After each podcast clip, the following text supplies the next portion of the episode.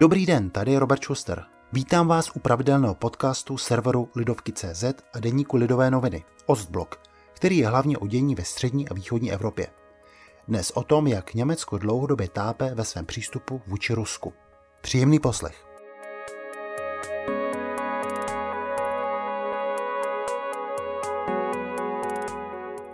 V Berlíně začal v těchto dnech soudní proces s ruským státním občanem, který je obviněn z politicky motivované vraždy.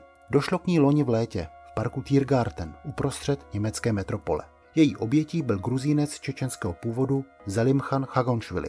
Podle německého nejvyššího státního zástupce existuje vážné podezření, že zadavatelé vraždy, cituji, pocházejí z míst blízkých ústřední vládě Ruské federace. Chagonšvili bojoval v letech 1999 až 2009 během druhé války v Čečensku proti Rusům a ti ho považovali za člena teroristické skupiny. Poté, co přežil několik pokusů o atentát, uprchl v roce 2016 do Německa, kde měl zažádáno o azyl. Politicky motivovaná vražda uprostřed města a v jejím pozadí Rusko? To může leckomu připomínat děj z televizního seriálu Babylon Berlin, situovaného do 20. let minulého století. Tehdy se to v německé metropoli hemželo sovětskými agenty, kteří mezi ruskou emigrací likvidovali odpůrce nové komunistické vlády.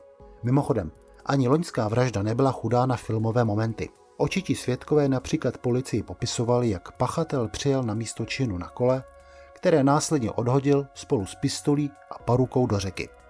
Dosavadní vyšetřování místní policie i odhalení rešeršní platformy Bellingcat naznačují, že muž obviněný z vraždy v Tiergartenu měl vazby na ruskou vojenskou tajnou službu.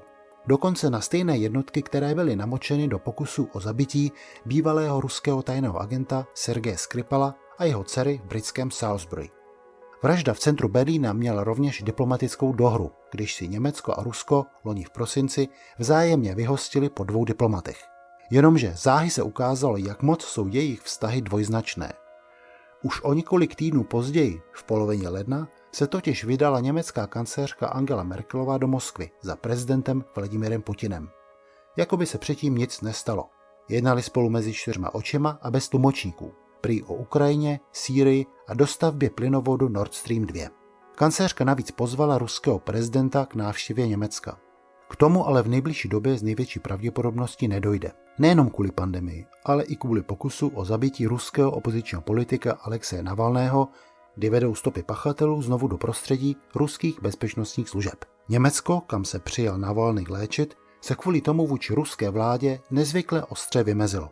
Dokonce se najednou zdálo být představitelné, že vláda v Berlíně za minutu 12 zastaví výstavbu plynovodu Nord Stream 2, který do té doby světu prezentovala jako čistě ekonomický projekt bez politických souvislostí. V tomto ohledu lze považovat načasování procesu s vrahem Zalimchana Chagonšviliho za souhru šťastných okolností. Vzpomínka na útok na Navalného se asi časem vytratí, ale soudní líčení, které slibuje odhalit pozadí fungování ruského bezpečnostního aparátu, bude ještě nějakou dobu pokračovat.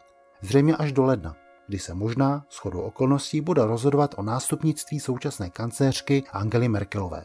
A také nepřímo o tom, zda bude Německo přistupovat vůči Rusku důrazněji než dosud.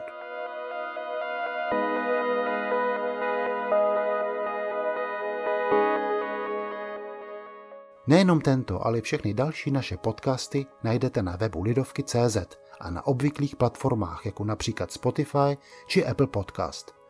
Za pozornost vám děkuje a všechno dobré přeje Robert Schuster.